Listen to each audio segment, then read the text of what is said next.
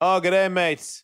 After a long year of COVID uh, uh, post- postponements, Skankfest is finally here.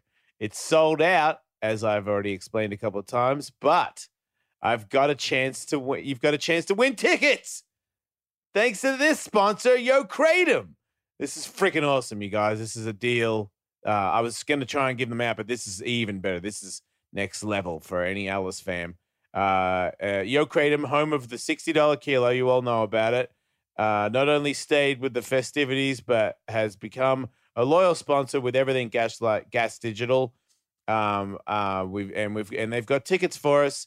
Uh, this is how you can win uh, all access passes, courtesy of YoKratom.com, home of the $60 kilo. If you go to Yo Kratom, and they have multiple ways to win, five winners will get a pair of tickets to the festival. Uh, one lucky winner will also get a, gr- a grand prize of two free all access passes to Skankfest, hotel and flight.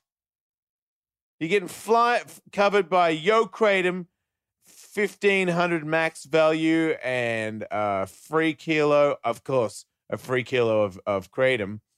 Uh, so, how do you win this incredible package? Yeah, I want to know too. Well, if you go to yokratom.com slash skankfest for your chance to enter, everybody, please do this. Come on, people. So, uh, once more, that's Yo Kratom, home of the $60 kilo. Thank you for sponsoring uh, Skankfest and the Jason Ellis Show. What just happened to my notes? That really just happened? Uh, yeah, go to yokratom.com slash skankfest for your chance to enter. And thanks, Yo Kratom, for hooking us all up. We really appreciate it. Go there. Hey everyone, Jason Ellis talking about Onnit. If you go to onnit.com slash Ellis, you get you receive yourself a sweet discount on all the things on it. So there's your battle ropes. They've got new t-shirts, as you can see with this sick one that just came out. Uh, good luck trying to get those. I'd try to get there right now. But if you use onnit.com forward slash Ellis, you get a discount on it. All the new supplements, uh, Alpha Brain Black. There's a lot of fun to be had at this particular web- website. So check it out. Show some support for the show uh, and, uh, and hook yourself up. We love you guys. Thanks. Yeah, that's not that loud. That's all right. I can adjust. My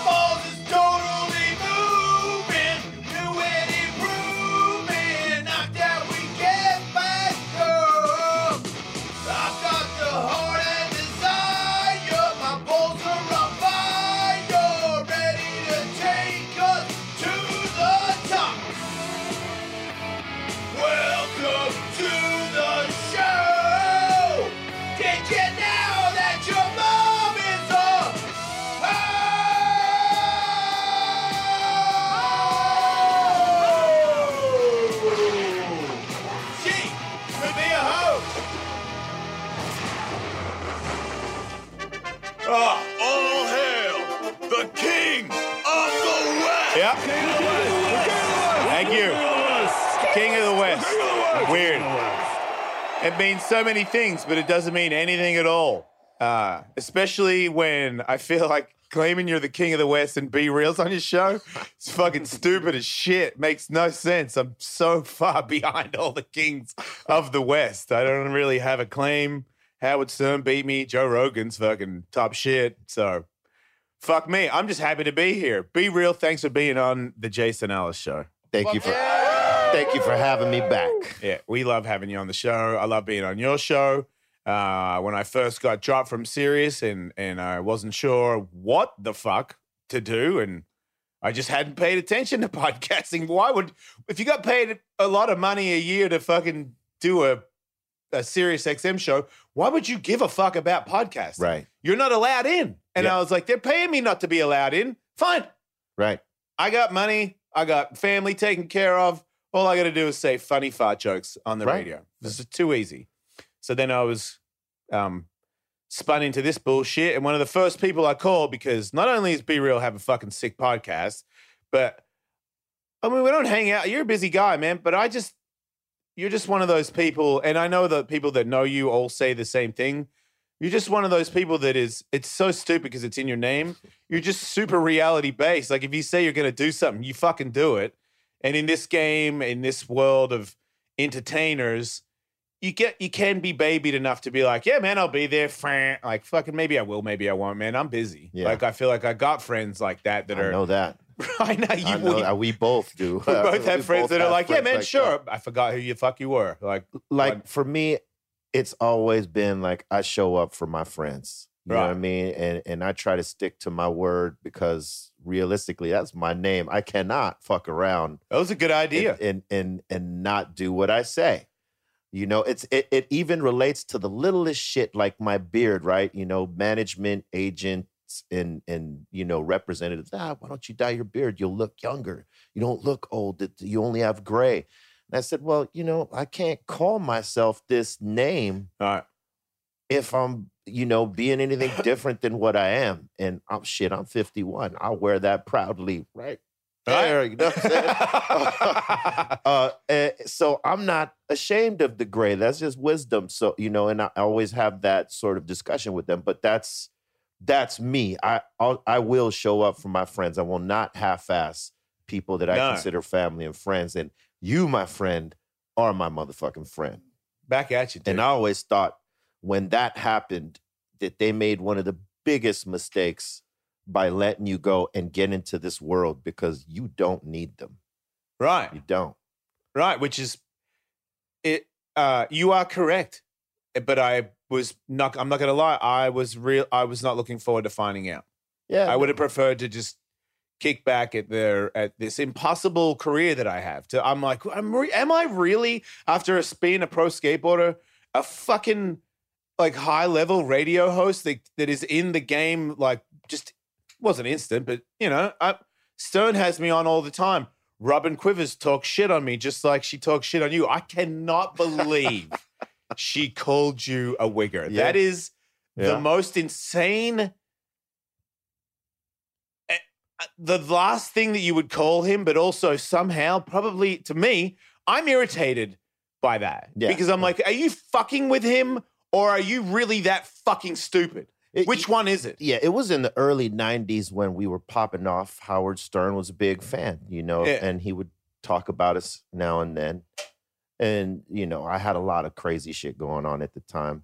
And I don't think she knew I was Latin and that I'm, you know, Afro Cuban and How's- a bunch of other things. She did she didn't do that homework. And I think she called me that just by looking at me and thinking I was white, trying to be black. And Which is that highest level of cluelessness? Oh yeah, I, I was I was kind of vexed, you know, but when I got on the show, you know, she treated me cool and Okay. and and uh, I didn't want to be disrespectful on the show because I've I've never done that, you know, to anybody, even you know, like on their platform. I just I don't feel comfortable doing it unless they go out of their way to insult me right then and there. Then it's on Right. You know but uh, she didn't do that when i was there and then i had visited a couple more times and we were cool but like initially when she said that i was yeah i was insulted like a motherfucker you Yeah. know what i'm saying because that's that's definitely what not what i am Yeah. you know And she said I was a bad parent. And I don't think she I think she did the same thing she did to you where she it just came it out. know yeah I don't think she out. set up or thought about it for a second. She was like, "Well, doesn't that make you a bad parent?" I was like, "Wait, because I because I went to rehab, I'm I shouldn't from from here on out not have kids. If I do, that makes me a bad parent."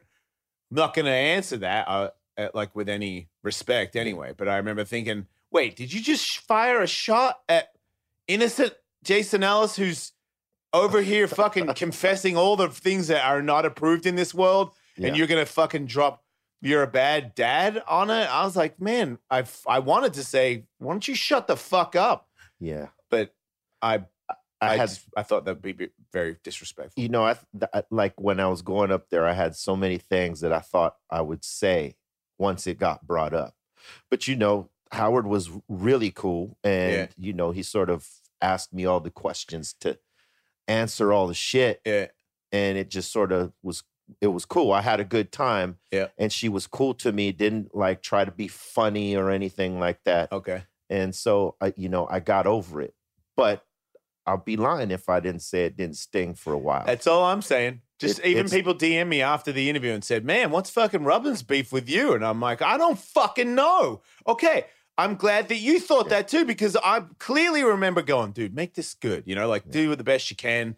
Howard's being nice. We're working together, Yeah. making funny jokes, and then this bitch fucking starts talking about bad parent. I'm like, you don't even have a kid. How the fuck would you even know what it is to be a dad? Like, shut the fuck up. yeah. But instead, I was like, I don't know. Yeah. I'm not. I said I, am not your dad because I knew that her dad was mean to her. I think we respect Howard so much that right? we weren't gonna, you know, cause a ruckus. Could you imagine if he got like somehow you realized that you and you were having a disagreement with him on his show, and you'd be like, "Wait, oh, I don't want to be. I don't want to be in this. No. Like, what happened? No, no, no. I want to be on your good side, dude. I Yeah. I idolize you. Don't yeah. don't make me yeah, we like." we love him. We don't Yeah. wanna fuck around and I don't want to be not your like a guy that you go, oh, Jason Ellis, love that guy. Like, not fuck him. I'd be like, oh man, how did I do that? Yeah, why? Yeah, Like, yeah. why? I'm a huge fan. yeah. Like, why did I come on and pull my dick out and, and that? Why did I want to tell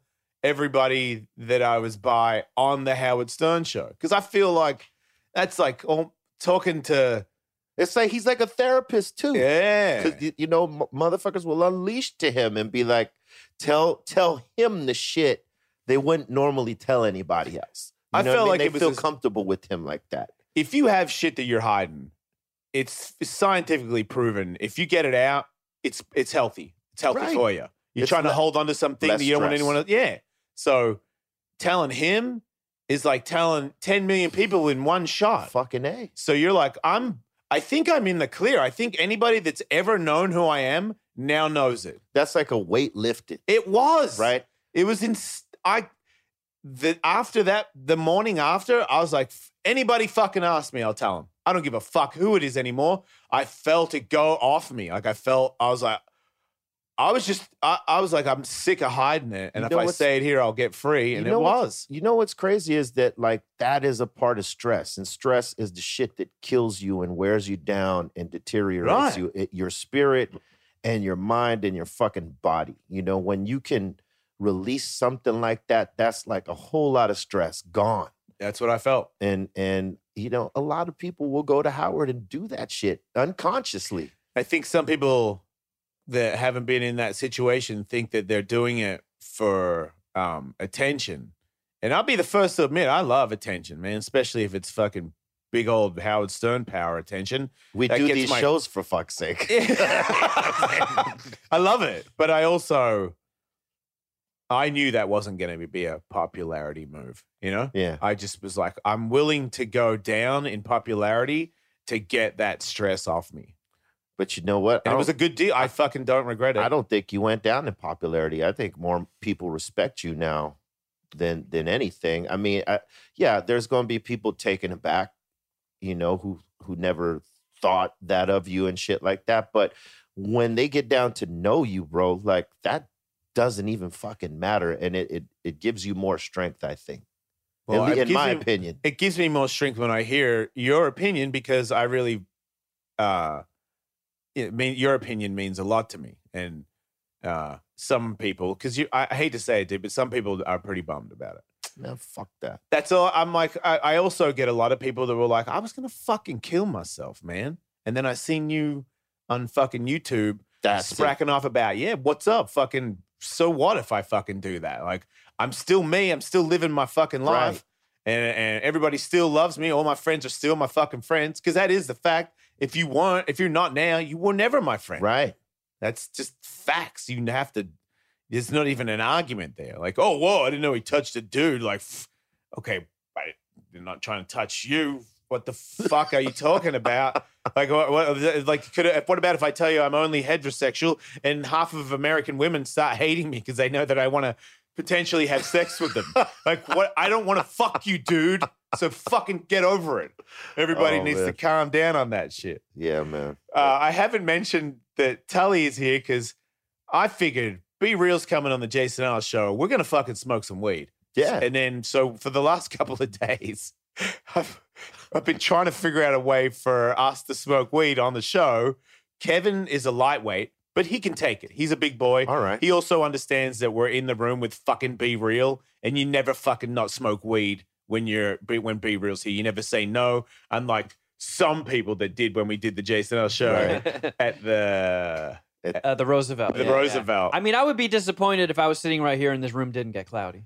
I was gonna That'd say be weird. I think that maybe that guy that didn't smoke made the right choice because he's the only one that didn't get fired when we all got dropped. He's Oh, still well, there, and I'm Hey, like, fuck because it. you're a corporate It's guy. 'cause, You yeah, he's it. a corporate guy. Mhm. You know when you got the corporate guy. Oh yeah, no, we. I think it took about two weeks for me to realize that he was way more interested in going somewhere else than with us.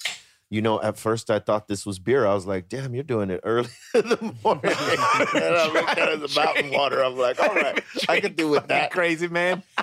That's okay. Liquid death. That's water, water, and then the black one is bubble water. Bet. But it's all it's all water. Hey, I, I don't judge. Sen Dog cracks three beers in the morning before a Wait. workout. Wait, didn't Sen. Holy Wait, shit. now? Still now? Yes. Didn't he have a fucking heart thing? Yeah, he's crazy. Oh my god! He works out all the time, right? He's like constantly on on a treadmill or elliptical. Treadmill or a- an elliptical. Yeah, he's so he does cardio a lot. Yeah, he does ca- a lot of cardio. Does he do the cardio to sort of fight the the beer in the morning? Uh, What's his theory on the beer? Is he? It's an alcoholic, correct? yeah, I mean, he's he's racking the beers up. He's racking them up. like- He might do his workout before, but like you know, on tour, you know, boom, they're the first two of the morning, like it. But he'll span them out through the day. He doesn't like do, do a twelve pack in You a fucking hour. You guys, you guys are the same age as me, right? Yeah. Well, he's older. He's 55, 56. Dude, cracking beers at 10 a.m. Yeah, is that's He'll- superhuman, man. At, at 55, he does it. He'll he'll go to the gym. He'll he'll do his seven miles on the elliptical or treadmill before the beer. before the beer. Okay, okay. Sometimes maybe the beer before. It. I guess it depends how he feels. Seven miles after like a long neck. pretty much. Respect. Yeah, but he does that shit every day. You know, that's why like he you, he don't see any of the beers he drinks on him. You know, like he wears it well. oh, okay. You know, so because he works the fuck out. I but man, that is a theory. I, I'll give him that. There's a theory there where that can potentially work, but I also think, how long will it work before the doctor goes, "Look, you, you can't, you can't do it," yeah, because I feel like he would have already had that would've- suggestion, correct? I would imagine so. right? Because I've had, I don't drink anymore. That's why you think I've got beer at the table at fucking in the morning I was like, on what a is this? Wednesday. yeah, no, it's, it's I'm not doing that because my doctor said, "Hey, uh, you're good. Like, uh, I wouldn't drink too much anymore if I was you. It could Right. it could trigger your heart problem." Right. Uh, and I was like, "I'm out, dude. Yeah. I'm not doing one beer." And I have, I've dissected it from my life. I don't do it. Sure, every now and then, like if I do something good, that's when it's the worst right. if I fucking do some skateboard trick, I I, I relearned kickflip indies the other day, and I hadn't done one in twenty years. B-Real. Sheesh. And then Tony brought up, he's like, "When was the last time you did that?" I was like, "On that tour with you." And he's like, "Dude, that's twenty years ago." Mm. And I fucking got a little teary eyed in the car driving home because I was like, I never would have, you know, we we I was toast, man. Everyone knew it. Yeah. When I was a pro, they were like, make the most of this because you're fucked after this. You you you're a drug addict and you're crazy and you you don't have an education. This is your fucking moment. And to know at 50, like all these other people drop off and, And I'm still there. here. And then at my birthday the other day, there was like several people that were like, dude, you're like in fucking better shape now than you were when we were pro. And I was That's like, right. yeah, I know. Unfortunately, you're right. and happy belated. Thank you, mate. Yeah, but I've also I'm so happy on skateboarding right now, dude. Just to be there again. It's like if I know you never left your game, Yeah. but I I mean your game worked all the way. You Cypress Hill, uh, B-Real could do fucking anything. But I had you at Ellismania by yourself and turntables, and I recommended it to Luis for Skankfest because he's like, how can I get a a good show? And I was like, B-Real has the sickest one man show ever. Like he just gets up there, and then at one point he's on the fucking uh, turntables mixing it with the DJ, it's a fucking show. And he was like, oh, dude, I got to get that. So, but get- you have, and you ha- always had it. Yeah. But skateboarding, I didn't. There was, it was, hey, man, like you got to move. There's like other people coming up and you're not getting any better. And I was like, what the fuck am I to do? And then Sirius XM offers me a job and I just drove up to LA and committed to it. Yeah, you know, it's it's sort of like that in in every Right. aspect. It's it's it's like that in every aspect of entertainment, right? Um, even even with us, we we we were fortunate to carve out um a place for ourselves and build a a a, a cult following, if you will, right? That that supports us through and through, whether we got new records or not. Um, they show up for us. You know what I mean? Um, but the nature of the game is that the artists keep getting younger, right? And in hip hop, when you get older, they have less places for you to to to put you on this platform to shine. Because radio only has so many slots, they want to give them to younger artists. Video, um, where where they run, let's just say video shows, which are not many, but YouTube is one of the places that they blow and, and a few others. Blue Chew gets you hard. You know what that means? This episode is sponsored by Blue Chew. Say it along with us. Blue Chew. Making waves and bringing more confidence to the bedroom by offering chewable tablets that can help men get stronger and longer lasting erections. It That's the me a- best kind of erections. It gives me a throbbing mo- knob, mate. You are mad for them. Me, yeah, I get, I get myself a throbbing knob. Did you have to go to a store? No, No, you didn't. it just came to me house. Right. And And did a uh, street packaging. that's right. Was it a hard to swallow pill? Nah, Nuh-uh. hey, you can chew it if you want to. Was the process complicated? Not at all, because I don't do well when it comes to that stuff, and I still get them on a regular basis delivered to my house. So that tells you that they're very easy to use. I'll vouch for him. and here's a special deal for our listeners. Try Blue Chew free when you use our promo code. Here it is. You ready? Ellis at checkout. Just pay $5 shipping. That's bluechew.com, promo code Ellis, Ellis. to receive your first month free. And we thank Blue Chew for sponsoring the podcast. We are talking to you today about Upstart, the fast and easy way to pay off your debt with a personal loan all online. Debt, it's the worst. It just, it- it- you could be out there on Saturday night having fun with your friends, but in the back of your mind, what about that payment, that bill, that debt that I can never get out of? If Well, you buy a new shirt and it's all fancy and it was Yep. expensive, mhm, you know you're stupid because you have to pay that debt first. that's right. Can't just get it. You feel guilty. That's right. You can't even enjoy your fancy new shirt. Well, friend, it doesn't have to be that way. It was so fancy. you can consolidate your high interest debt into this one personal loan. You can uh, look into how this might work out for you without affecting your credit. Don't worry about that. It's not going to impact your credit score just to check your rate. Are you worried that maybe your credit score isn't exactly where it needs to be? Don't worry. Upstart considers other factors like your income, your current employment, and your credit history to It, find has, it had pockets for my nipples. to find a smarter rate for your loan. It was a great shirt. Nobody's debating that. Okay. Oh, find find out how Upstart can lower your monthly payments today when you go to upstart.com slash Ellis. That's upstart.com slash Ellis. Don't forget to use your URL to let them know we sent ya. Uh, loan amounts will be determined based on your credit income and certain other information provided in your loan application, mate. Upstart.com slash Ellis.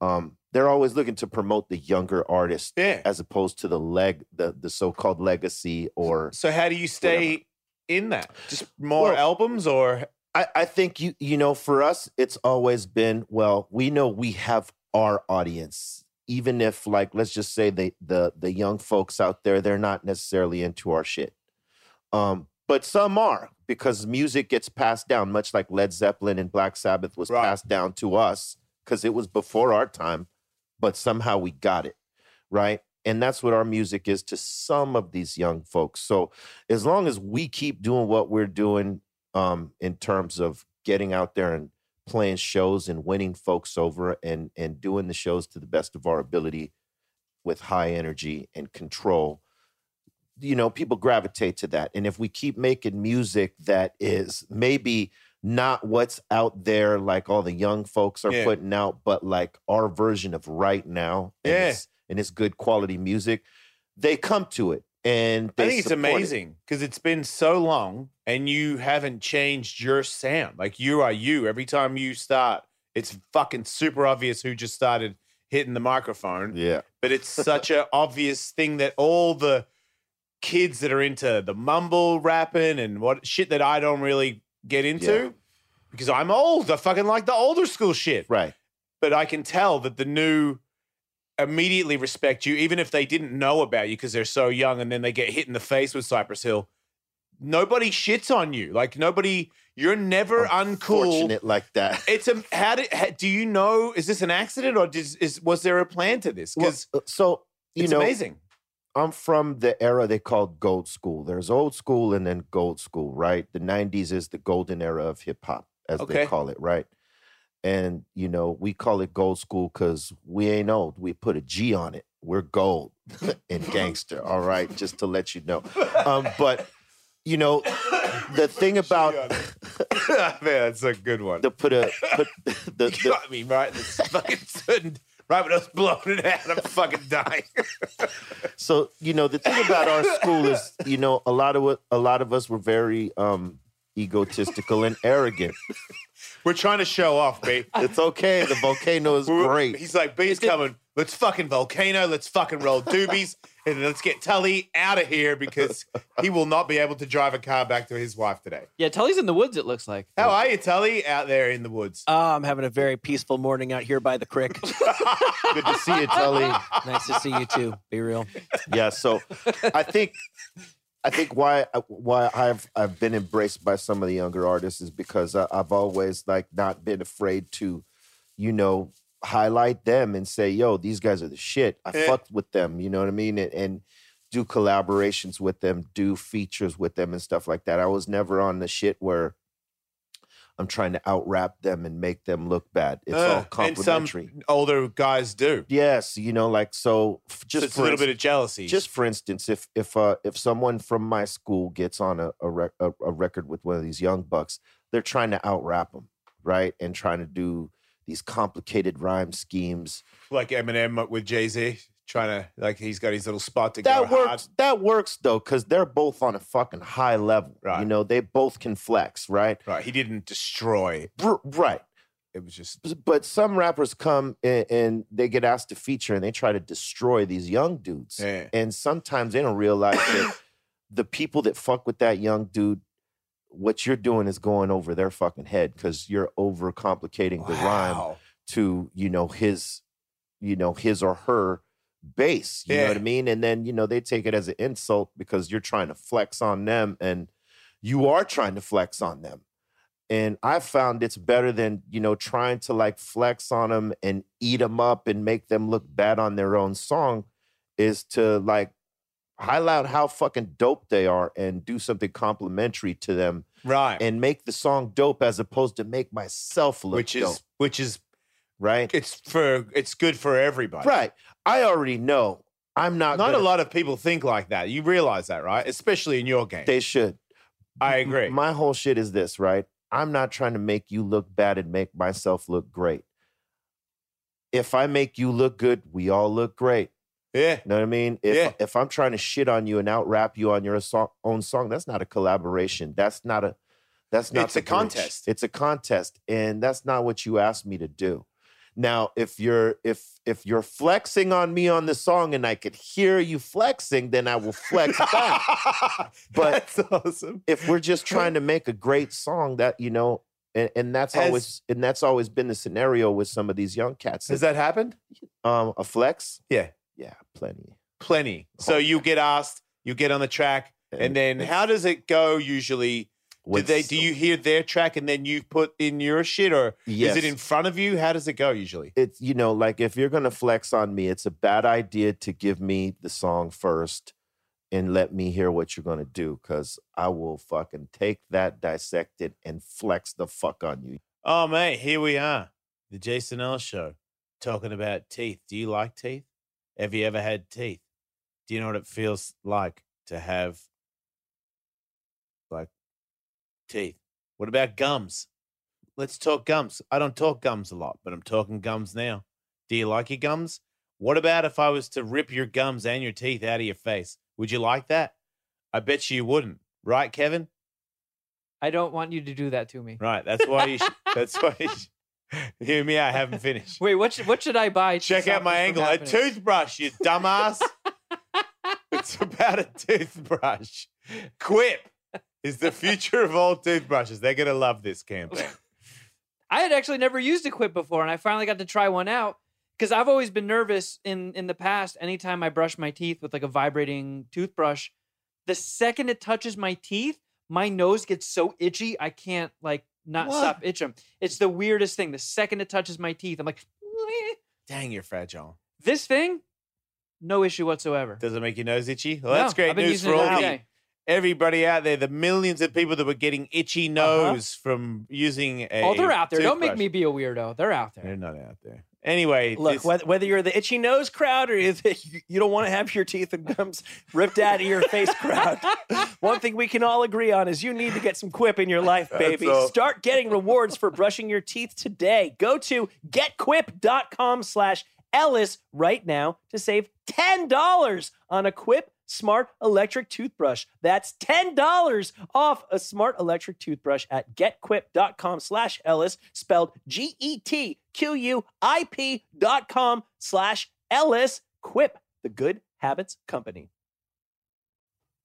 We are happy to be talking to you again about athletic greens and a product that all of us enjoy, AG1 by Athletic Greens. If you're drinking some sort of supplement drink, some green drink, there's a very good chance, an almost 100% chance, what you are drinking becomes very expensive pee like half an hour later. The key word here is bioavailability. It's not enough to put it in your body, it's got to stay in your body when you pee. And that is one of the many reasons why.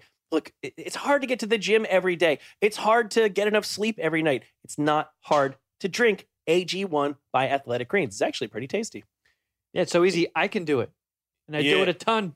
you just put a packet of it in the water, and that's kind of it. So, pretty sure we can all do that. One tasty scoop of AG1 contains 75 minerals, vitamins, and whole food sourced ingredients, including a multivitamin, multi mineral, probiotic, green superfood blend, and more in one convenient daily serving. The special blend of high quality, bioavailable ingredients and a scoop of AG1 work together to fill the nutritional gaps in your diet, support energy and focus, aid with gut health and digestion, and support a healthy immune system, effectively replacing multiple products or pills with one healthy, delicious drink to make it easy. Athletic Greens is going to give you an immune, an immune supporting free one year supply of vitamin D and five free travel packs with your first visit. Uh, uh, with your first purchase, if you visit athleticgreens.com slash, get ready for it, J E S. That's athleticgreens.com slash J E S.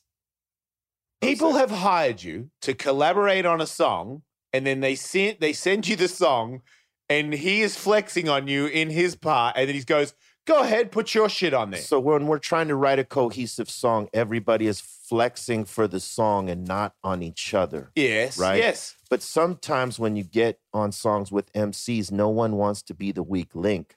So it's not necessarily that I'm flexing on you to make you look bad, but I cannot be the weak link in the fucking as it relates to the rap shit. So you're saying it's not necessary. They're not like saying anything directly about you. It's just the level that they're. You know that they're trying to The give level that they're bringing everything yes. they've got in this little section right. Right. here, so that you don't look that good coming up. so that they look the best. Right. It's not even so that they make you look bad. It's so they make That must happen all the time Or- because we're you as an entertainer, you're a fucking egotistical maniac, and and you're like, oh, my time to shine is now. Like, let's so, go. So I'll give you an example, right? Wow, you've just made me sorry, dude. I I was that. Every time I was a guest, I fucking went so hard because I wanted everybody to, to know that I was the best talker in the room. And then after years of trying to understand why some people didn't like me, and I'm like, why is this guy not like me? I was on the show killing it. It's like, no, dude, you were fucking, you were taking over, flexing. you were flexing, and you had no idea. So, and then I feel like when I started doing Opie and Anthony, because they hated me, or one of them did. And then when I got older and I went on, I found my place on there. I just had my little pocket. And when it was a ti- time for me to add, I would add. And not too much. I would just get it in and wait for it to circulate. And I felt like it took, man, unfortunately, it probably took like fucking 10 years because I'm such a It, potential dickhead. it takes time to recognize these things. I mean, it took me time, you know what I mean? Because I thought the same thing, uh, you know, for a long time. You know, if I ever get on a record with anybody, I'm going to chop their fucking head off. You know what I mean? Yeah. And and I was being very selfish in thinking that instead of let's make a dope song. You know, I'm not gonna try to outdo what they did. I'm gonna try to be right there with them. You know what I mean? I'm not gonna do anything as weak, but I'm not gonna try to fucking overdo you. I'm gonna be right here with you. You know what I mean? Hand in hand. Let's fucking, you know, put up this fucking dope song. I mean, you are making a song. right. It's not a race. But I'll give you an example, right? Um, I did uh, a series of albums with um, two different parties, let's say, right? So with Berner, I was never trying to outflex him on any song. We were making songs that, you know, are cohesive and and so that we sound good together. Not it's a rap competition between two friends on a fucking album. You know what I mean? Yeah. And uh you get that when you hear it. It's like c- complementary to each other, right? yeah. And so then I got the series with Xzibit and Demrick, where this is on purpose, is that we're all flexing on almost every song. And some of them are song based style flexes where we're we're doing this all on purpose. Yeah. You know, we're all trying to like flip it because it's all about the rhymes in this fucking group, right? Okay, It's yeah. it's also concept, but it's also about style and how we flip the cadences and how we, you know, um, the word play within the cadence and just, you know, trying to hit every pocket on every beat, right? Yeah. And you know, usually this happens on one song on an album because you don't want to overdo that. But like the abilities of Xzibit, Demrick, and myself, we're all it's a, a constant flex on on the records we make together. So when when Is you that get harder work? Say what? Is that harder work when you No. have to? No, Okay. not not for guys like us. We thrive off that shit. So, a a a piece of game that DJ Muggs, our producer for Cypress Hill, told me this um, years ago when we were young. You know, I don't even know how he got it. He might have got it from a, a older mentor that maybe we didn't know or something like that. But the one piece of advice that he gave me, you know, to become what I've become in, in in the art of MCs in the pantheon and all that stuff is you want to be the best, you got to be around the best, and you got to study the best, listen to them, figure out where everything's at. Yeah. because that's the only way. You got to be a student of the game Right. much like uh, guys like Mike Tyson would watch old school fights and look at the you know the great things that older boxers did and how he would could implement Yes. them and shit like that and how football players and basketball players they go run back their their games and you know see what they did right see what they did wrong try to improve in different places so that's I've always been that based off of that advice right Yeah, me too. so, you know, getting with these guys, it's on the same page, right? You know, they're constantly like trying to be around the best guys so that it elevates their game. And It so when you hear someone flip a crazy verse, you're like, "Oh shit. I got I got to I got you all you always want to be this the second or last one on the song so you could hear what they did and then flex the fuck out. Right. Now, there's been times where I didn't get that, that I had to be the first on the song. Yeah. So, you know, when it's that, it's gymnastics time. You're gonna have to keep up with what I did. And that in in turn makes the song better because these guys behind me are like, well, I'm not. I got to keep up with that. Right. And sometimes they may do better shit than I did, but that's because the foundation of it, You came in hot. I came in hot. So I'm not asking this, you know, for my own edification, but perhaps for somebody at home, you know, cornier than me. But what would what would constitute as a flex? Like obviously if if you get a track from somebody else and they're personally calling you out and talking shit, that goes beyond a flex. But Oh. if somebody's just like I'm the best, I'm the greatest to ever do it. Oh, and now It's- some other guy's to go. It, it's not just the verbals. It's, you know, it's how you say it and it's in the style that you say it. And some guys got like like Busta Rhymes, for instance, he's constantly flexing styles. Yeah. Like if you hear his shit, how he's that's a fucking flex because there ain't too many people that are gonna flip a style like that with all those words and make sense and it be like uh Bone Thugs and Harmony do it. They're some of the best at it, if not the best. There's Twista who also does that. They are constantly flexing because their shit is like that's all that's mostly what it is is impacting all these fucking words and making a phrase that makes sense and is witty that's complex and keeping that going and being able to rap that shit actually too because you can do it in the studio but can you rap it live?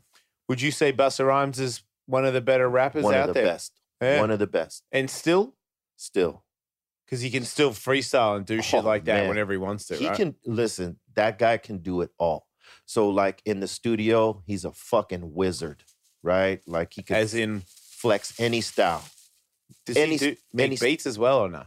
uh, he might he might make beats, but he could do any style to anything you put in front of him. Yeah. He's just one of those dudes, right? You get him in the live arena where some guys can't perform shit they make in the studio. It's too Alright. difficult.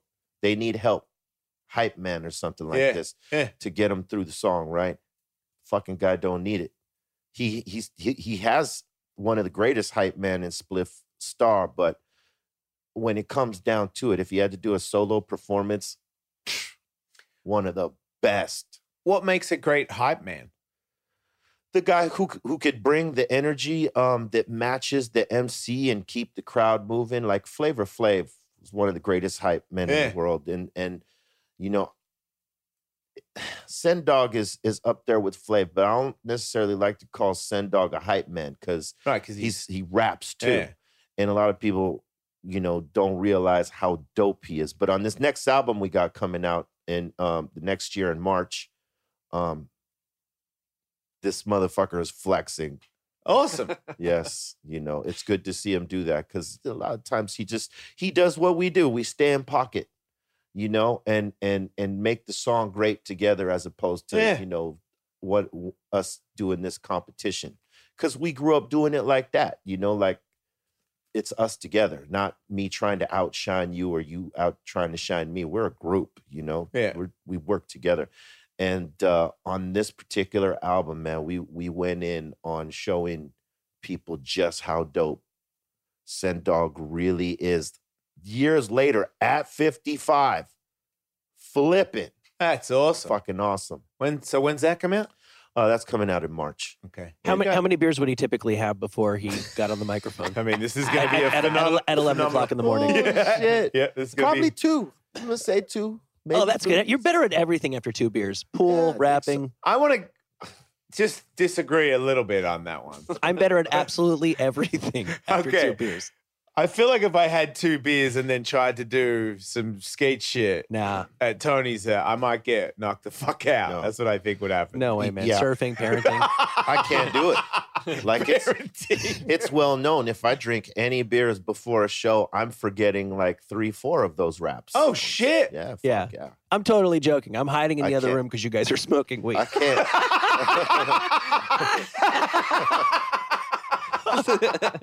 ah, that is actually true. Wow, good Yeah, for you. I'm not actually in New York enjoying bagels and cannoli right now. Ah, believe dang it! I thought you you got a jet back there as Yeah. well. Thought he was on his private. Yeah, Right. talk, talk to you soon, guys. I gotta go. No, you don't. You're on the show. Stay here. I'm not too off far off from Tully as far as tolerance goes. I'm I have a pretty low tolerance. You just hit the You just did a, a volcano, though, right? I did. I'll be I'll be okay. Is But, the like- room getting to you? No. But I was Gonna curious if, say. if you've ever been rocked by an edible. B-Real, because you. An edible, yeah, absolutely. I love his weed panic stories. Oh man, they bring Oh. such joy to me. So we we just filmed this video, uh, Latin lingo, and this was one of the the you know one of our first six videos, right? And it's one that I wasn't rapping on. I had a very small part on it, but because it's a group thing, I had to be there all day with Sen Dog. Much like when I'm the lead, he's got to be there all day. But most videos have both of us in it, right? But this one was led by him, Latin lingo, right? So I smoked all my weed up uh, at the video, and my weed hookup was in Long Beach, so I had to drive from off of. Uh, we were filming over off of what is now Cesar Chavez and and fuck, what was it? It's like fuck, but kind of by um where where Alvarado is, like the two where, where Alvarado goes into the two. Downtown, going to Glendale. Right. Yeah, my Okay. dentist's over there. It was it was like around that area that we were filming one of the last pieces to that video. So and, and it ended late. I was miserable because back then I didn't like doing videos at all. Not when I was the Why? lead, not just because I wasn't used to it. Cheesy. No, I didn't feel like I didn't I, I felt like I didn't know how to be in front of the camera. So like I didn't like doing it. How'd you figure that out? I, I snapped the fuck out of it and said, This is the job. Yeah. You know what I'm saying? Yeah. It is a It's the job. do it. Because later on, when they make the video and it comes out, you're gonna look sweet. So Right. go with it. Right, gotta Yeah. go with it. So as much misery as it brought me at the time, I you know, I did it because that's the job. Yeah. And but when this was finished and my weed was gone, I called my homie in fucking Long Beach. I said, Hey, pfft, ran out of weed. I'm coming up there. And he says, Yeah, come on, we're hanging out. Wow. So I go out there and I'm driving the the big blue Cadillac. It's a Seville, one I talk about on the first album, the big blue Seville. Uh, I go out to Long Beach and uh, you know they're there fucking partying. It's like this, but with six or seven people in there, all smoking out. It's like boxed. I was like, all right, cool shit. Yeah. right." So he, he gives me what he needs to give me. He's like, hey, you want to take some bong hits? I'm like, yeah, whatever. I sit down on the couch with the other homies, and I know everybody there. They're Okay. all they're all my homies that that I know from him. But these guys at the time were a little bit more advanced than me in the smoking. These guys were fucking monsters, right? Hmm. So I'm sitting there, they give me the first bong hit.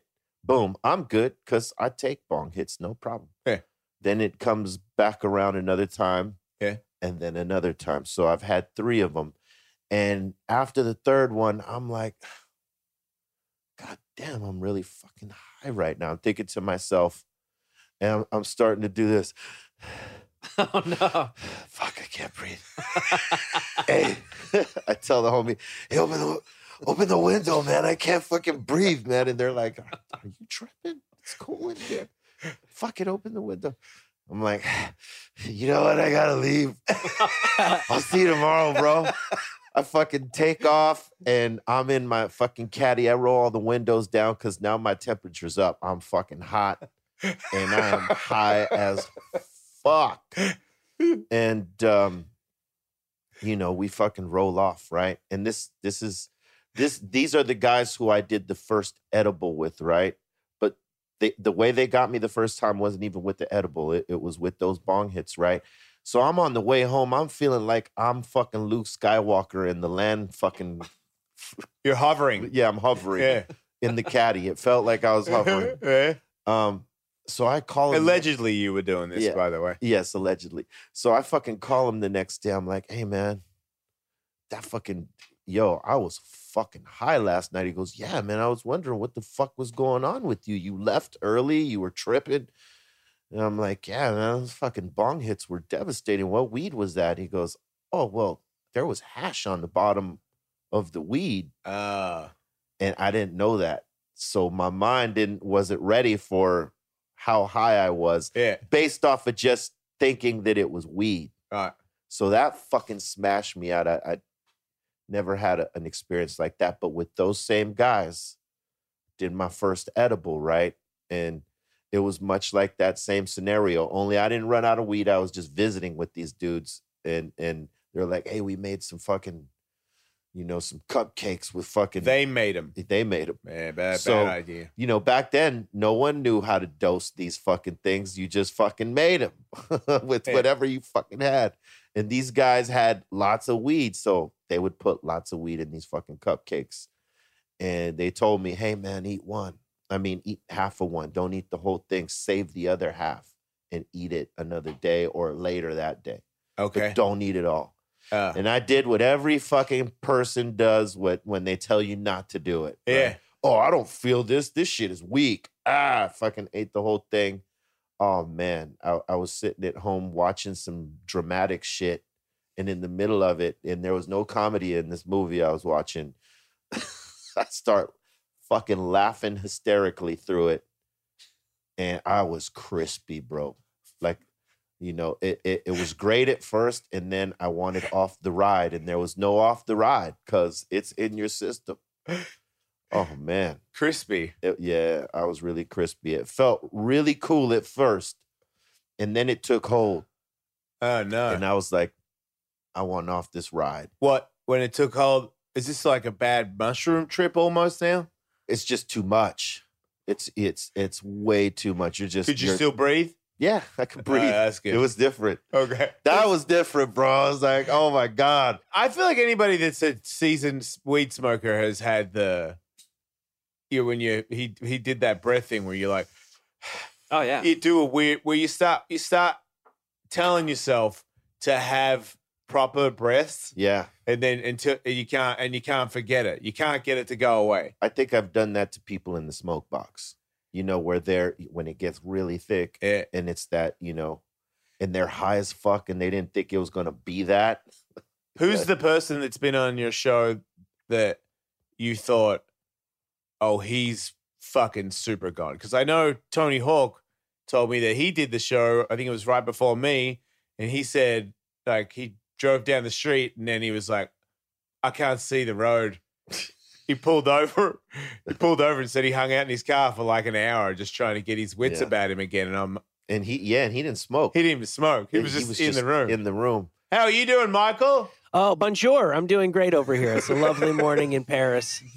You are traveling the world, my no, friend. no contact heights. The world is my oyster. No, no, no, no. okay, good. Is the, the, only window thing I can open smell is French people. in France? Is the window open? yeah, I got, I got the, I got the air circulating over here in France. Right. Good. Yeah, it's- it's got it's that funky. feature now. Okay. Yeah. Funky France. Yeah. Yeah. What did I ask? Who's the highest guy from? Oh yeah. this? Who got? Who's a guest that Oh. you got the high? Like who Oh. you thought was struggling the most from being in the room or attempting to join you guys? Because I smoke weed every day, and when I go and do your show, I get two, and the second one.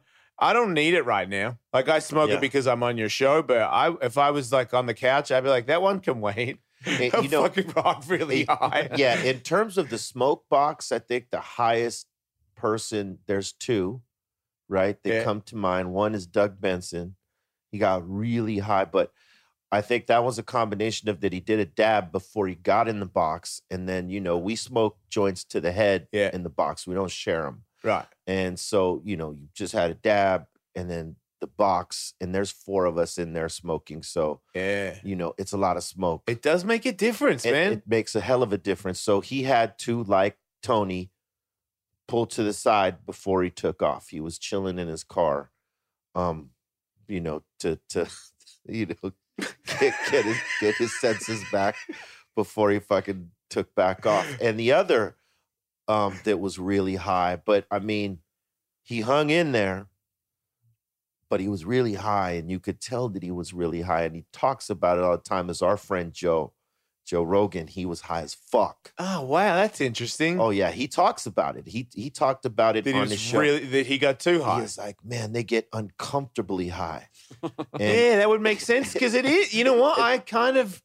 It is. It is heavy marijuana lifting day. the funniest shit that he said was when he says this, right? He says, man, they get you know, they get high before they get they even get in the car. they, I mean, Yeah. you know, they get uncomfortably high, and then Redban says, uh, says, uh, "Who does that?" And he says, "They do." yeah. I thought that was everything because we do. Because the reality is, we get high as fuck before we even jump in the car, I know, right? and then we get high as fuck right after. I mean, we're not really getting high; we're maintaining. Right, I know, right? And you oh, know, come on. Okay, you're maintaining, but at that particular time recording, you're you're flexing the, on the weed smoke, we're flexing for Yeah. sure. because it's it's heavier. I smoke weed all all day, man, and those shows. I always remember, like, because I'm like, I'm man, I'm even, especially because it's been, you know, it's been like this for me. I was sober or whatever, so sometimes I better, I would have been a little less conditioned. And then the last time, I'm like, man, I do it all day. Like, I'm, I'm gonna, I'm gonna fucking, I'm gonna go for it. And then I remember halfway through it, I was like, whew, yeah, I, I guess I'll, I guess I'll light it again. But I was, I was struggling. I didn't realize how much being in the room Yeah, adds to it because I was, I just kept thinking you guys had magic weed. Like I thought that he's just got some weed, some strand that's fucking way heavier than all other other strands because I'm, I'm way higher than. eh, No, I've never been this high from a joint. yeah. Well, you know, that's part of it, right? Is that our shit is strong, right?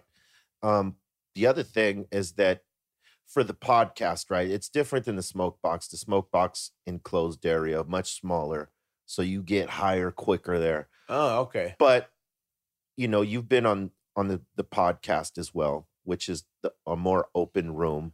Oh, I But- don't remember. but I was every- always so high when I was there. Every person, every every co-host has like four joints to their head, and we smoke them all.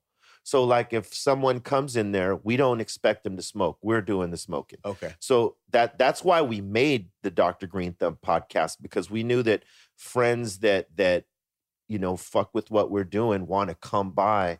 They just don't smoke and they don't necessarily want to be in the confines of that car, you know, if they don't smoke. And you know, quite frankly, our friends are uh, uh, our fans are kind of um you know, they're thuggish. If they see you in the car and you're not smoking, they're going to go in on you Yeah. but on the podcast they know that this is the the the format that we built for folks that don't necessarily smoke right Yeah. and if they come they're bathed we we they they're bathed in smoke they're baptized we call we give them a, a baptism in smoke you know what i mean? And uh, tony was one of those guys. He got baptized, in smoke. Yeah. and uh, you know the funny thing is is you know he says he got affected and i believe him. Yeah. Me too. and my wife tries to tell me that you know contacts are not real and i keep trying to tell her. I'm like but you've been with me for 20 years. I've boxed you out you know anywhere we've gone you've got tolerance for this Yeah. Yeah. That's believable. Either that or she's been high for 20 years and just forgot. Uh, Telly's Telly's super. He he's got contact high from vape pens, and I'm like, how do you do that? Look, I could just I could prove it. I don't know if if they ever worked out an actual like uh you know like I, I've never got pulled over by the police where you have to walk a straight line and do the alphabet backwards and all that stuff. But some test like that, you could easily, easily, easily do it to me sober. Do it to me when I've been around somebody smoking a single joint, and I will fucking fail the second time. Like Hmm. I, I, you can't feel what I'm feeling, so I can't prove it. But you could prove it objectively. I, I We're out bel- there. i believe that it, that Yeah. contacts are real Yeah. i you just- have to. I, I, I believe it because i've seen it Yeah, Yeah. right. we we used to okay so when we were doing the smoke box at first and and this this you know my wife's thinking that the contacts is all in your head the contact is all in your head Yeah. it it's it's placebo type shit right okay. and I so I tested the theory. We had a person that worked at B-Real TV. Um, one of our uh, you know, the person who books our guests, she didn't smoke weed. She wasn't a weed smoker. We put her in the front seat and put four people in there and smoked the car out, windows up. She was high as fuck. She said I'm high as fuck. Oh, she came out and said she was high as fuck. You could see it in her eyes. I mean, she was she was affected. I mean, there's certain hot box where you cannot be, you cannot deny that you are gonna get really high. Like a car with the windows up, you're fucking gone. I'll tell you like this, right? So Cool Keith came in, right? He's Yeah. a legendary rapper. You know Yeah. who this is, right? Um, he is from a group called Ultramatic, uh, uh, Ultramagnetic MCs. For those who don't know, look him up. He's become Doctor Octagon and Black Elvis and many manifestations of of different rappers. It's Kool Keith. Anyway, um, Doctor gynecologist. yeah. So yeah, Doctor Gynecologist. He, he he comes to do the smoke box, and his manager wants to come in. He's like, "Hey, could I get in and sit in the back seat?" I said, "It's gonna get kind of smoky." He goes, "Oh man, I've been around people that smoke before. I could take it. That's no problem." I'm like, "All right, get in the back seat." And uh, you know, so he jumps in the back seat and we start sparking it up, Keith and I. And Keith smokes, you know, he's not he's you know, he's he's an avid smoker, right? They Yeah. smoke blunts, he's he can hang. So him and I make it smoky real quick.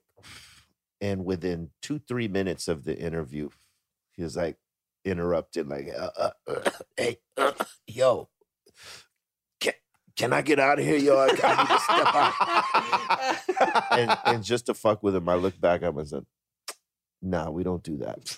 and, then, and then I let him out. Oh, man. I wasn't gonna let him out neither. I was gonna make him sit there. I'm like, "Nah, man, we can't.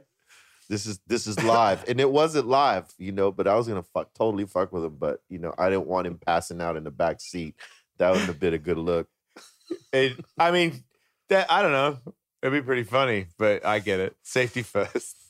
Well, you know, I get all the blame for I know, things like this, sure, right? yeah. So I, you know, like if I get this guy passing out and convulsing back there, man, That's bad, like, yeah. No, You know that that happened to a guy at, at my house when I was a kid in my parents' house, and we're in the kitchen, and it's a friend of a friend, and we didn't know that he had, uh, like he had seizures. He knew that he get, he had them. I don't know how frequent they were, but um, we were doing the we were doing bongs out of like an orange juice bong that we made with the fucking hose, super uh, bogan bong that kids Yeah. made back in the day and this guy does a huge rip and he's sitting down and he does a huge rip and then just goes and falls out falls sideways Oh, off yeah. the chair and onto the ground and then starts doing you know what I mean like oh "Uh." man, yeah, Was it from the bong hit or was this just weird timing? I think the bong hit it's triggered probably it both. but it Yeah. but it also happens to him. But myself and this other guy, my friend, both of us have never seen this. I'm not even aware. I haven't seen a movie where someone has a fucking seizure. Yeah, As far as I know, you're dying. You know what I mean? Like you're about to die. That's your or you're about to explode. Meat's gonna go flying everywhere. Because he looked. I never Yeah. seen anybody do that before, It's dude. And it gnarly, fucking yeah. sh- but I remember my friend and I locked eyes and we were both shitting ourselves. We were like, what are we gonna do? And then out of nowhere, he just stops shaking and he goes, he gets up, and as he as he gets up, he goes, "Was I shaking a lot?" And I was like, "Yeah, A little bit. And he yeah, a goes, little bit. he goes, "Yeah, I don't mean to freak you guys out, mate. I do. It happens from time to time. I have this thing where I get, it. and we're we're both like, oh wow. Out of anything that could happen after that, that's the thing that I wanted to happen. Where I'm like, oh, that is an explanation where I believe you, and I also believe you're not going to die right now, and that we can just go back to smoking uh, bongs. and that yeah, and that's good for the mentality. Say he's not going to die right now. That's awesome. It was I was grateful that he said that because I really thought that I'd never seen anybody do Oh, that, dude. It was terrifying. And- oh, and- sweet. He's just epileptic. Yeah.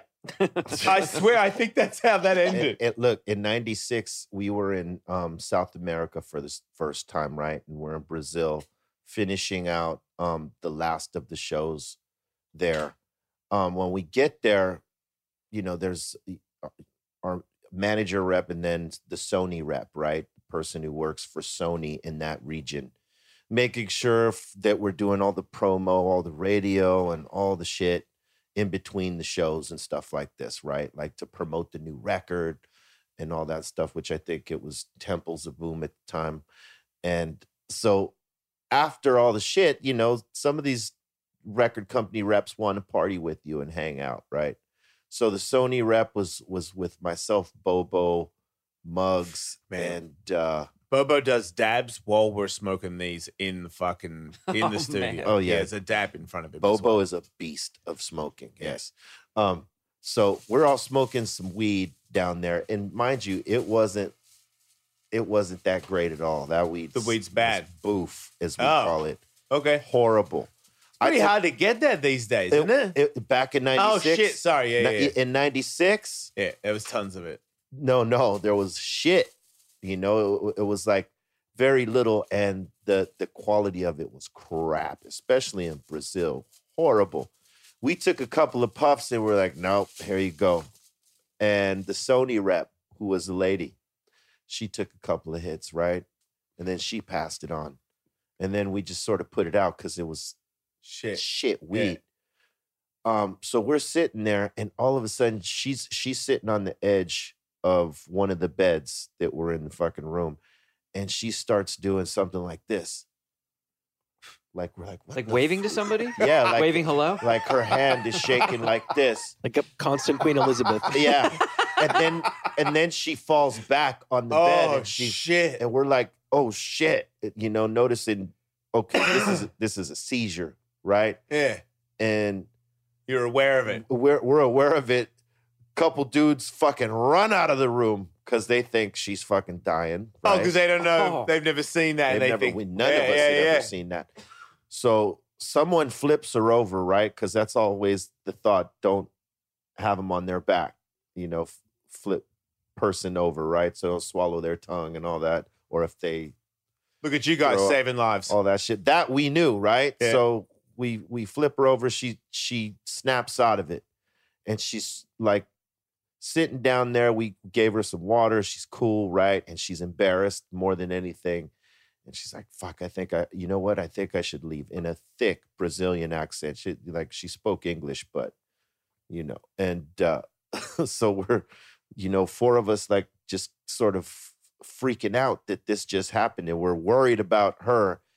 And she was like, "Yeah, maybe you know someone should take her home," and blah blah blah. So one of the other Sony reps is, "Oh, we we have her. We'll take her home." And as they're rolling out the door, right? Um, so going to the door, there's a slide closet, right? This like you know the mirror type where yeah. you can you slide it open, you could see what you know what you're rocking. It's a double wide fucking thing. So this one happened to be, you know, open. I, you know, they left the fucking thing open. It wasn't closed. Thank God, because we were sitting there like looking at each other as she was walking out. Like, oh my God, did like did you trip on? You know, like we're all doing that sort of thing while she's walking out, and then all of a sudden we hear like blah blah blah. We're like, what the fuck? And we look, and her legs, you could only see her legs coming out of the closet. She she fucking Collapsed collapsed, into the fucking closet. So her upper torso was in the closet. You know, her legs were out of the closet. We were fucking tripping out at this point Yeah. because, you know, we thought she fucking okay, she had a seizure. Now she's dropped dead Man, on some dirt weed. on some dirt weed. The fuck is that? And so, you know, we we got her back up again and we all, you know, helped her down. We gave, you know, try to give her the water and whatever else that we could give her to fucking get her back, you know, get her legs back, right? And so, you know, finally she composes herself and she's able to walk out and get into the car with the other Sony rep and roll out. And we were like totally tripping because we were like, we'd never seen anything like that happen before. And unbeknownst to any of us, and I think including her, because she went to the doctor the next day, turns out she was pregnant. And that is why that happened. We don't know.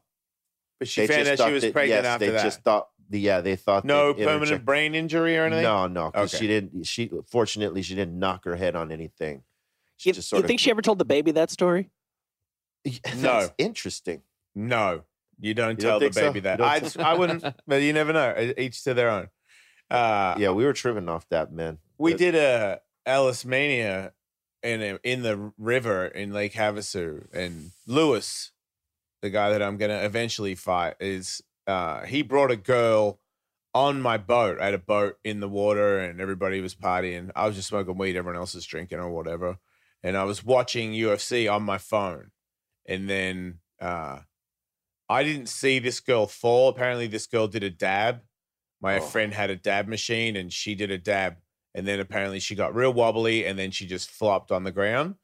So no one's saying anything about her, and apparently there were just a few people looking at me, waiting for me to see it because they thought that me- I would probably do something. Yeah. So I'm watching these fights, and for some weird reason, I look back, and there's a there's a lady lying on her back with her eyes wide open, Hmm. out, uh, and I I look and I'm like, what? Scary. And then I look back at my fight, and I'm like, wait a minute, it is a girl with a. And I'm like, I put the phone down, and Luis is right there, and he, and he walks up to me.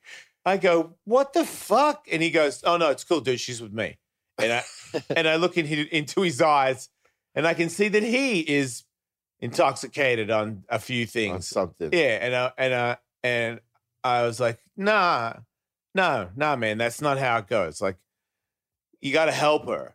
And so I go down there and start talking to her, and out of nowhere, she kind of, you know, st- comes to and sits up, and she's not all there, but she was definitely really wasted. Mm. But apparently, she did that. Someone said that they watched it happen. She did the dab, Mm. and then she just wobbled behind me because that was the other thing when she came she she introduced herself to me before this i don't know her she's just like hi i'm so and so i hope you don't mind me being on the boat wasted Hmm. and i'm and i looked at i saw that she was Luis's friend so i said okay but then she just did one of those from a dab where she looked Yeah. like she died Yeah, you know, that plenty of people when they do dabs, you know, they'll fuck around and pass out. One, because maybe they took too much and it just blanked them out. I've seen that happen.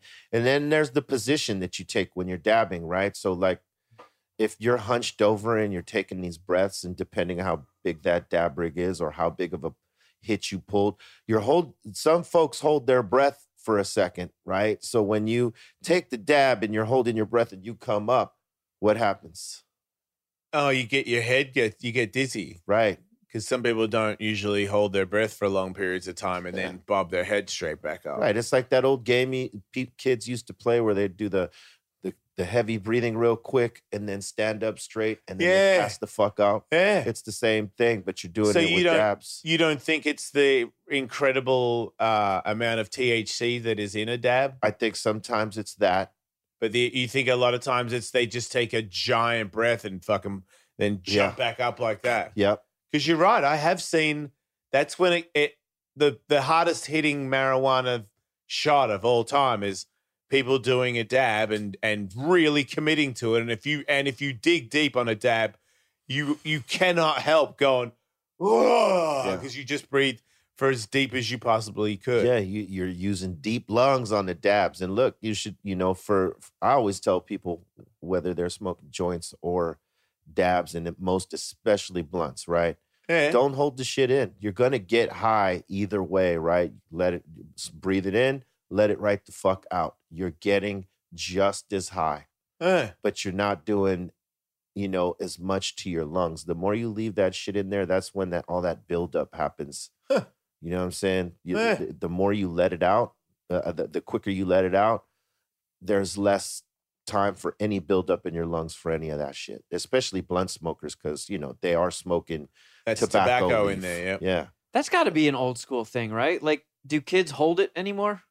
Hold what? Because I remember the first time I like, I don't know, maybe the first couple of years of me smoking weed, everybody would take a hit, and I remember there was a game you would try and hold it until the joint came back to you in the rotation. Yeah, that is very old school. Yeah, But you know, dab, habits die hard among smokers. Some people like to hold their shit in because they feel like it's going to get them higher. I feel like some people smoke cigarettes that way too. Like I remember Will, our friend Will that worked at works at Sirius. He would when he smoked, he would do that. He'd go, he'd do that. Some hold it so long it disappeared, didn't even blow anything out. He- yeah, he would, but he would do some weird face that looked like, oh, this is the most efficient way to get as much shit Yeah. into there. That's deep lung. Right there. yeah, I'm But not he- wasting but he- any of right. this. But he did it for every puff. I'm like, dang man, yeah, he, he, dabs cigarettes. Yeah, That's crazy. Yeah, I was really happy when he quit because I was like, it's not a good look for you, dude. I don't Yeah. know if you've seen yourself smoke, but you pull a fucking br- inhaled face. Yeah, that's the thing about cigarettes, man. They fucking they drag you in. I- I'm that's one thing I'm glad I never got into, man.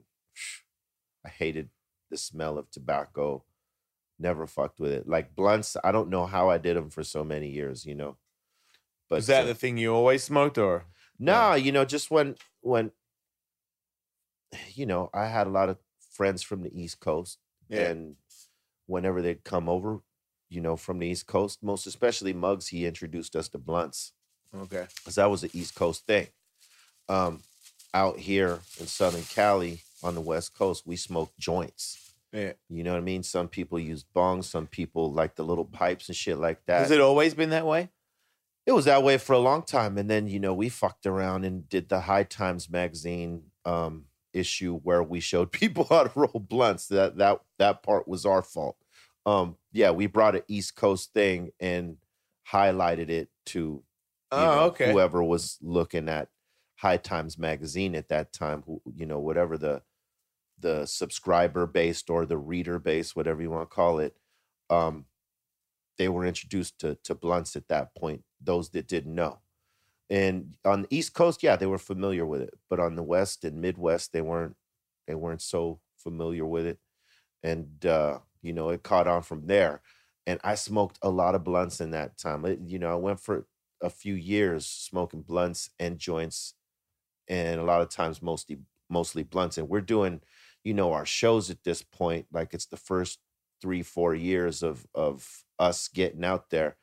And i'd always be spitting up shit you know it my lungs always felt like i had shit in them my throat always felt like it was like i was hoarse right Yeah. dry and shit like that and i could not get the sound that i had on the record Oh shit! Fuck so that. you know that was a part of why I let the blunts go. The way it made my lungs feel, and the fact that I could not get, you know, it. I, I had a raspiness in my fucking voice. It's because of the amount of weed you smoke too. Every time you smoke, it's with the blunt, and the blunt's gonna make it. out- You know, it's gonna do damage quicker. yeah, and you're not supposed to inhale tobacco on top of that shit. Uh. so you know, I was I was totally going against, you know, my my constant like shitting on tobacco by fucking smoking these blunts. So, you know, I was glad when I let them go because I felt, you know, my lungs were better. Yeah. I wasn't spitting up shit anymore and my voice felt right Yeah, if you're over 17 years old, you don't need anything from a Philly cigar in your mouth. at all. Do you uh in the back in the day or all the uh the guys in your scene was there anybody that was more potentially a person that would punch a person in the face eat more uh, like easier like you knew that he was a guy that was or or a girl that was a little bit too easy on the hands because I knew people like that Oh, growing yeah. up but was there any any favorite famous performers that you knew In any circle, there's always that, right you know. And for us, you know, we were all pretty good with the hands, but the one that you know was most likely to put put their, you know, m- maybe use them, it was always Muggs You know, is the the wild card. If you insulted him or you you came at him aggressive or in a disrespectful way or whatever, you know, it, it it it wouldn't be uncommon if you fucking, you know, put one on you real quick, you know. And he was a strong dude coming up as a young as a young guy. Man, Yeah. he was he was fit. How's that work when you're um like a celebrity and you assault somebody? Even if, if they hit you, then is how's that all work? You know? Well, you know, Can you um, get away with that? I you know I never really saw him do it so much as you know we got more popular as kids. I I seen him get down with with people that uh, Okay. you know, and I knew he was a he was a fucking hot hot one. You know what I mean? If Yeah. somebody was disrespectful, he was not going to stand for that shit. Yeah. You know, none of us would, but he would most likely be the one to respond first yeah. you know and uh yeah but through our career we all i think we all realized early on that whatever we do any one of us is going to affect the other because it's going to affect the group Yeah. and that's all of us so you know we always try to be cool but you know yeah i mean they they got into some scuffles for sure i never really got into any scuffles because I came from the gangbang culture into this. You know, I Yeah. knew I didn't want to fuck up what we had. And I know that like out of all of us, if they look up the, the you know, who we are and shit like that, I have all this crap from the gangbang and shit on my back. So I know they're gonna fuck with me first. So I always maintain to stay out of shit with people. Never, never put my hands on anyone and you know, um, just sort of maintained to be cool because I was gambling on this rap shit. And it was working. It was paying and it off. was working. So I don't want to fuck it up for me, but you and know, everybody in the group totally agreed and never kind of I- was, lo- lost it yeah, for a for, the for the most part. But you know, as a young man, if if you're at a bar and somebody tests you, you know, and or is coming at you, you got to defend yourself or stand up or something. You know what I mean? So like, shit can happen. You know, um, because it's it's like if you're a fighter, right? They're constantly like, you know, thinking there's a chip on your shoulder. Let me go knock that chip off and see, just you know, test your metal and see how tough you really are, right? So with rappers, especially ones that were considered gangster rappers or street rappers, you go, all- you know, you show up in someone's town and you're getting attention, and they they don't like that shit, and you know, they might come up, be inclined to mm-hmm. come up and get in your face and be like, "Why don't you get the fuck out of here? Because you, you don't belong out here." but no one's done that to you. Well, I never put myself in that position to How do you not put yourself in that because? I didn't go out in the clubs. I, I like in the beginning, I didn't go out with everybody. I stood back Oh, because I know, looking up my record, the first fucker they're throwing in is me. Because I had a because I had a gang file in Los Angeles. right. You know what I mean? And and I was always paranoid about that, like the fact that I'm on a gang profile. What Like- is a gang profile exactly? Like you're the So- police have a thing on you Yes, you- specifically, or or the gang? the gang and you, where you are affiliated to this gang. They have a profile on you that you are a member or affiliated or any of that. So I was a member of this gang that I had, you know, the this the the the mug shots and all the shit that goes with being How many years were you in in that? I was I was in since uh, when I was young and like real? How, young? I was probably banging when I was like 15 or something like this, you know, up until music caught me, right? So so um, when you were fifteen, were from- you happy to be in it, or Oh, was it more like? I mean, I was indoctrinated. So, you know, like, yeah, I was believing in that life right there. And I knew what came with it. And I was accepting of it, you know. Um, do you but- think you were accepting of it because that life was something that you had you only knew that life, and it was like, yeah, well, duh, this is what this is what age I am, so it's time to go. it's it, you know, at the with it. time it's what called to me.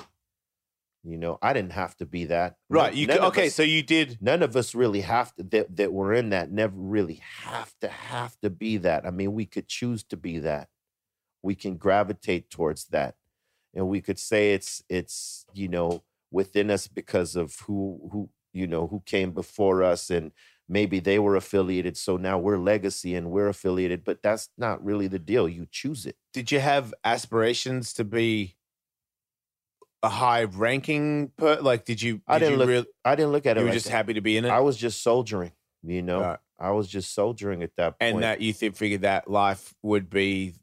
That's it for B-Real. That's your life. I had no clue. You know, I didn't think I didn't. Did you think back then when you were 15, did you have any thoughts of music at that age? Well, Or- before before that, yeah, you know, because I was hanging out with uh, Sen and Muggs and and uh, Sen's brother Mellow Man Ace, and uh, you know, we all were, you know, um, fans of hip hop, all parts of the culture. but not working music together. we did it as a hobby, Okay, so you were and- already okay. and then I broke away, and they stuck with it. Ah, and when- shit. and when they when they had something and it was uh you know that Muggs got into this group called 7A3 that was based out of East New York um and then Mello got it they helped Mello get a deal on Delicious Vinyl they called me in to write stuff for Mello or not for him, but like write two songs for his album Yeah. because he needed two more songs. And they knew I, I was at least talented with the writing, and they were my friends, and they they were constantly trying to pull me out of the gangbang shit, you know. And uh, I was constantly fighting against that. Like, man, I ain't nah, I'm cool. I'm good over here. Yeah. Um, and they were like, one day I don't know how they convinced me, but they were like, "Yo, we, you know, let's go to the studio. We got the studio time. Um, we need two songs for Mello, man. Come on, we, what do you got to lose?" Yeah. And I'm like, "All right, fuck it." And I, So at that point, right there, when you go, all right, fuck it, that was it.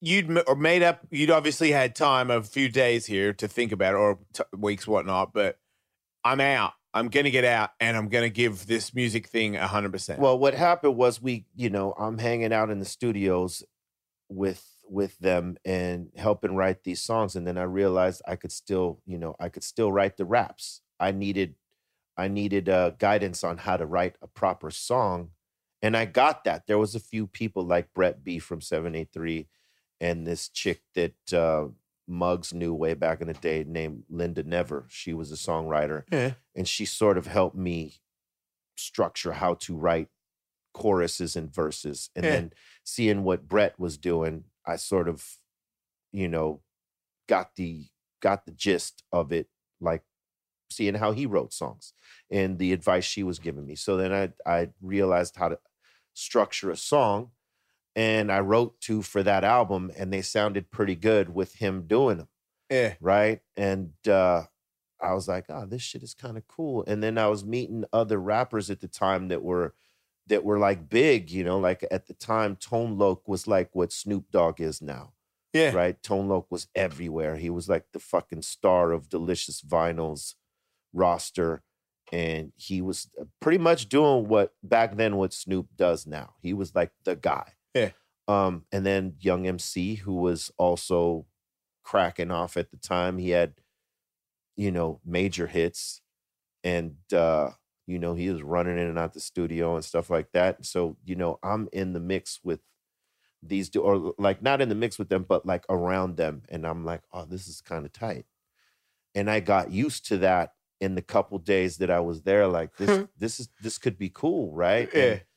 So I found myself wanting to be in the studio more than I wanted to be on the corner or on the block. Yeah.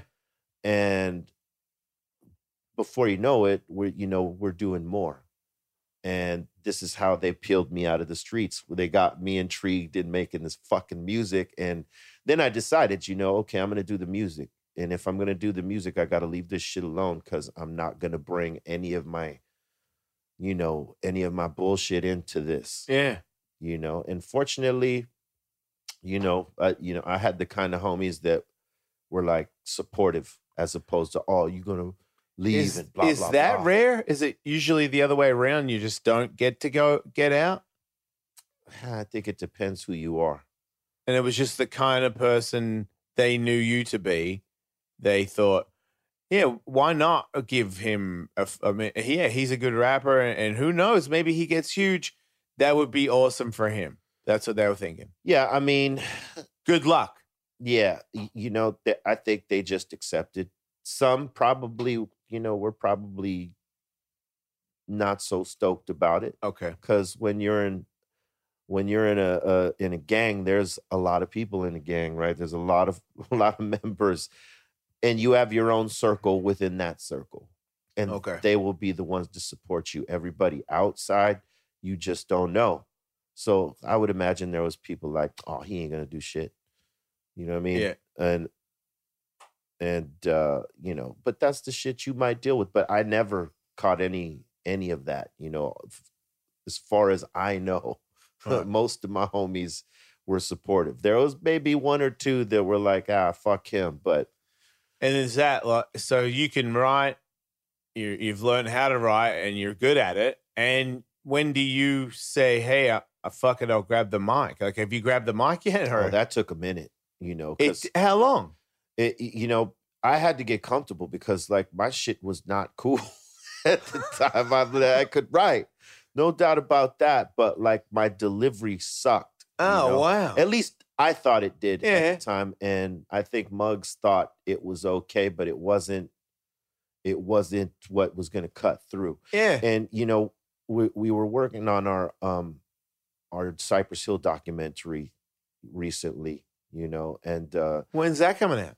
that's coming out next year, Sweet. and it's uh by Estevan Oriol and Jason Goldwatch. Um, and uh, we we got a chance to listen to some of those old demos before I flipped my voice, and uh, I was tripping out because I sounded like this. You know, I, you might know this rapper, Special Ed, right? He's he's sort he's gold school. He's he goes back. His name is Special Ed. He's got a specific specific voice. He you know that you you know it when you hear it. Yeah. And when when I heard that shit, I was like, damn, my voice sounds like Special Ed's voice at that time. But Muggs was right. For what we were gonna eventually end up doing, that voice was not suitable and and it didn't cut through on these particular songs. Yeah. And uh, you know, I eventually had to find a way to cut through. And my writing and the style of my writing was cool, but my voice wasn't there. And How did you flip it, as you say? well, Muggs came to me, and I think I told you this story um, maybe some years back, where he says, Hey, look, we got to do something with your voice. Otherwise, we're going to write, you're going to write for Sen Dog. So I had to figure something out right there, right? Um, if I was going to be on any of the music, right? And we were big fans of this rapper named Rammellzee who would rap real low like this, and then he would go high up, like you hear my voice on 90% of our shit. Um, so I saw him pitch his voice and I thought, fuck, maybe I could do that. And I tried it on the song Real Estate, and they happened to like the flip. I didn't think they were gonna like it. I didn't even know if I liked it, but they liked it. Yeah. And that and was that's it. and that was it. That was it right there. The flip Fuck. in where where I started having more confidence on the mic was then. Yeah. You know what I mean? And uh, but it took a minute to be able to do that live. It took like a few years before I got it right because I was like, again, I was smoking blunts, I was drinking whiskey and fucking doing all that shit. My voice was shredded and uh, it wasn't until I let that shit go, and and I got this vocal coach, and we talked about this before too. Uh, a, an opera, she she Oh, teaches yeah, opera yeah. singers. She got me to to get my voice together there, and that's how I started sounding right. But yeah, in the beginning, I didn't like the voice. You know, I was like, "Fuck, I got to rap like this." I was very iffy about it, like you know. But Muggs loved it. He was like, "Nah, I want you to rap like this on you know what the song we did the other day do it in this voice i'm like oh shit all right and you know doing it at first like hearing myself doing it i was like fuck i don't know but then after he would put it all together and you know craft the song and really produce it i was like damn this shit sounds pretty good but are other people gonna like this shit because you know it might be slightly annoying to some people that tone It's timeless. Guys, I, I hate to interrupt you from Egypt, but I think we do have to wrap this up. Oh, hey man Yeah. Before we go, though, from uh, as long as I'm here from Egypt, I wanted to ask you uh, how many physical locations of Dr. Greenthumb do you have now, and how much fun is it dealing with the government setting up a weed store? Uh, right now it's it's six locations, um, and we're we're we're working towards um, you know being a, a multi-state operator and going into different different states next year. yeah. Which that that's got to be fun. That is something we'll do. I mean, you know, it's it's it's great on one hand because I mean, you know, it's like a vision that we had when when you know the cannabis industry opened up, like the possibility of of creating a, a brand, whether it be a strain or or something like that. It turned into stores, right? Like Yeah. we could have a fucking retail store. Oh my god, right? And you know, seeing it go from one to to six, and the you know what what the future holds in in opening the other ones outside of California. I mean, shit, it's it's it's surreal because you know we knew it was possible back in the day. It's what we fought for for the possibility of of it being this way. Uh, but to actually be living in it, that's that's still crazy. I mean, so you know, it's great on one hand because you're seeing all the progress that was made in the cannabis industry and the thoughts about cannabis from people who don't use it.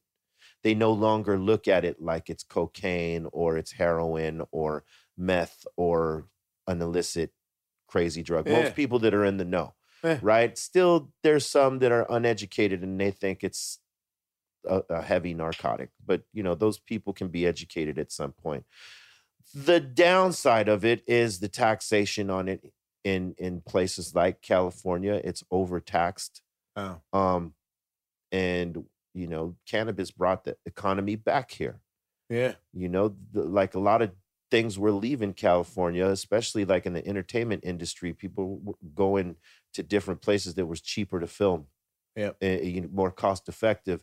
California's losing, you know, certain revenue streams, and here cannabis brought it back. Yet we're taxed like um higher than any other um business or not business but uh industry that's out there right and the regulations that in in the hoops that that make you jump through there that being said you go through it because it's all worth it and, and eventually it'll. if change. you do have a store, you are on fire. If Right. it's if it's the right store right location and you got the right brands in it aside from your brand okay, because I could, you know, we could always bottleneck everybody into our store just to get our brand. Yep. But you know, we wanna we wanna share the look and and highlight everybody's dope brand Yep. because that's what it's really about.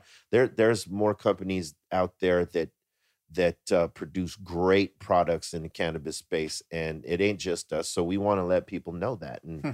we get them on our shelves so, so that people see the options and they could try one one week, one the other, because they're always coming back. So they can try everything in the fucking store if they wanted to. You know what I mean? I thought my job was pretty good, but your job is fucking awesome. Uh, it's you know I, I've been having fun because realistically, you know, as an artist, we always thought of just about making music, Yeah. and there was never other, there was ne- never any other possibility for us out there. But with cannabis, that's a space we've lived in since day one, so it feels good that you know we can come into that space and create a brand and have impact that we've had, right? And then to you know, the other thing about Cypress and myself and Eric Bobo is that we've always been involved in in the in this space, like you know, b- being interactive with with fans and stuff like that. In terms of like, uh, you know, our, our website we used to do the journals before they were called blogs. We called them soldier stories, and we would we would journal every damn day of Yeah. the tour that we were on. Yeah, you guys put in some fucking work over there, dude. Like all the shows, all the things that you do, the live shows, and all the you just there's so many parts, and they're constantly. You've got a lot of new shows. Like Yeah. all you're doing one every day almost. Yeah, I mean, look, we you know we stay in the spaces that we know best. Yeah, right? And one of them is the broadcast space because Bobo and I used to do radio, and the so the podcast stuff was a, a easy flip for us. It was just how to how to make it interesting, and we used to do all these bits, and they'd be okay, but we found you know just chilling with our homies talking random shit was the shit people related Yep. to the most, and that's easy for us. We could do that, you know, much like our our chemistry and the way we hang out. It's sometimes it's I just love your show. I love. I love your to it. fucking show. You guys, you guys are right up my alley with fucking stupid ass high questions for each Yeah, other, and then because you're all so fucking fried, you're like, yeah, what would it be like if a crocodile had a baby's head instead of a, you know, like you're just Yeah. off, you're off to the races when anyone brings up any stupid shit. Oh, you yeah. guys dive deep, and Deep. it's fucking entertaining as shit. I love it. I love all the shows you're doing, all the work you, you know, everything you do, and uh always being there for us from way back, from the first time to now. Really, And I'm always gonna be here, man. yeah, I for you. appreciate you, man. So and thanks, I love your shit too, man. thanks, mate. Um, it's too bad Tully couldn't get there, but he's in Antarctica. I'm in Antarctica. Yeah. Yeah, I should probably get a sweater. Yeah, you need a. Yeah, man, a that's scarf. pretty. Holy shit! You, obviously, you're doing the Wim Hof right now. Yeah, I think I got a contact high from the penguin, so I can't feel Oh shit. yeah, they smoke. Yeah, they get weed. high as fuck. Yeah. Do you know that out of all mammals, they can go lowest in the sea out of all like whales and shit? Are you telling me a guy in Antarctica, Antarctica facts? My bad. I just was trying to relate. He's saying you were out of pocket for that. All right. Th- uh, thanks, B-Real. We'll be back next week, everybody. Like and describe. Don't die. That was awesome. Do do do. Boing. Boing boom. Bing boing. Boing. Boing boing.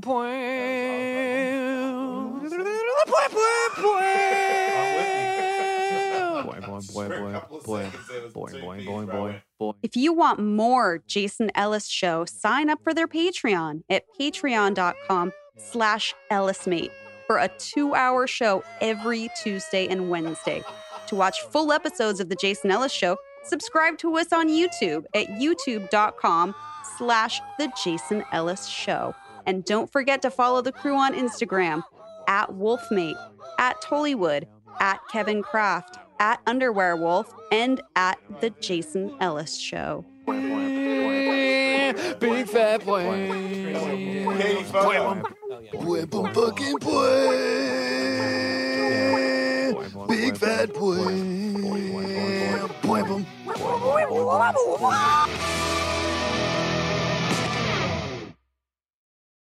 When Shopify says you can sell anywhere, oh, they mean it. Woo, hold up. Just got a new sale. Whoa, Shopify doesn't mind if you're at sea level or on top of the world. Whether you're selling carrot beaters or crop tops, start selling with Shopify today and join the platform simplifying commerce for millions of businesses worldwide. This is Possibility, powered by Shopify. Sign up for a free trial at shopify.com slash podcast 22. Shopify.com slash podcast 22.